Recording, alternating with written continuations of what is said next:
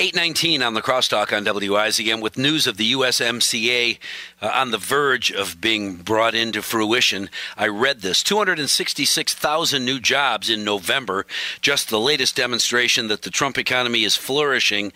Uh, our guest said that the unemployment rate at 3.5%, a 50 year low. Wages rose by 3.1%. Manufacturing employment and wages will go up even faster as soon as USMCA is in place. Our guest is the president and CEO of JCN, the Job Creators Network, Alfredo Ortiz. Hey, good morning, Alfredo. Merry Christmas. Thanks very much for talking with us. Uh, 200 yeah, absolutely, Mike. Merry Christmas to you. 266,000 jobs to start with, and that will climb as soon as USMCA is in place. Yeah, that's right, Mike. And boy, this is a great Christmas for millions of Americans across the country. You know, since uh, Donald Trump was actually elected in office, five million new jobs have been created uh, since that time frame, which is amazing.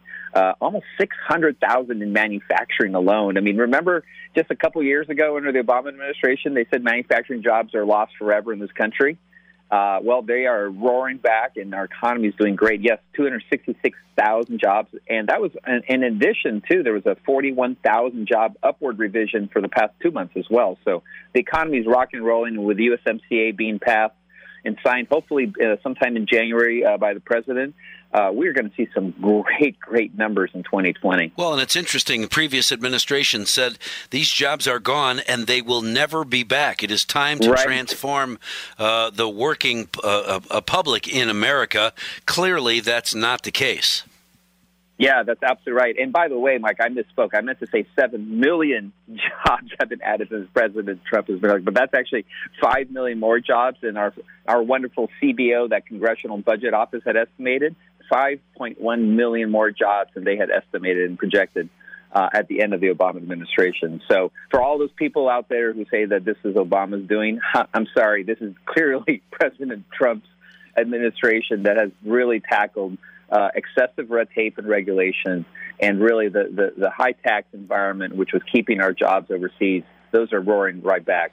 Uh, I want to talk about the end of Obamacare in a minute and your warning. Uh, but before that, let uh, what will the USMCA do uh, once it is in place, assuming early January? What's going to change on the job front in America? You know, what, what you're going to do is you're going to have a lot of the jobs that, frankly, had been uh, parked overseas. Those are going to start coming back to North America overall. And in this country, you know, there's just such an opportunity now for uh, a level playing field. You know, a lot of cases, for example, down in Mexico, the labor rate down there was like five bucks an hour or something like that. And so it was really difficult for our labor market to compete with that. So you're really kind of level uh, setting the uh, you know the playing field now, and that's just going to be a, a, a boom for our again for our auto manufacturing industry. So, Dr. Tom Price, the former HHS secretary, and uh, you co wrote uh, uh, an op ed about the end of Obamacare with the Fifth Circuit Court of Appeals in Texas expected to rule on the constitutionality of Obamacare in the next couple of weeks. Uh, what's going to happen, and what the warning that you were giving uh, D.C. to get ready for the end of Obamacare? What do you mean? Yeah, so so what we're basically saying here is, you know, there there was some fear mongering that you know the the Democrats have really, quite frankly, put out there and saying, you know, that the Trump administration was just trying to, you know, put uh, you know put people back on uh, on the streets without their health care and stuff like that, and with this ruling, that's going to happen. This ruling is actually going to be a couple years, uh, really, that's going to take place uh, for it to actually come into place. And so, in the meantime, the Republican Party has the time to put together the plan that we believe makes sense. We have the plans called Healthcare for You. Uh, you can find it on healthcareforyou.com.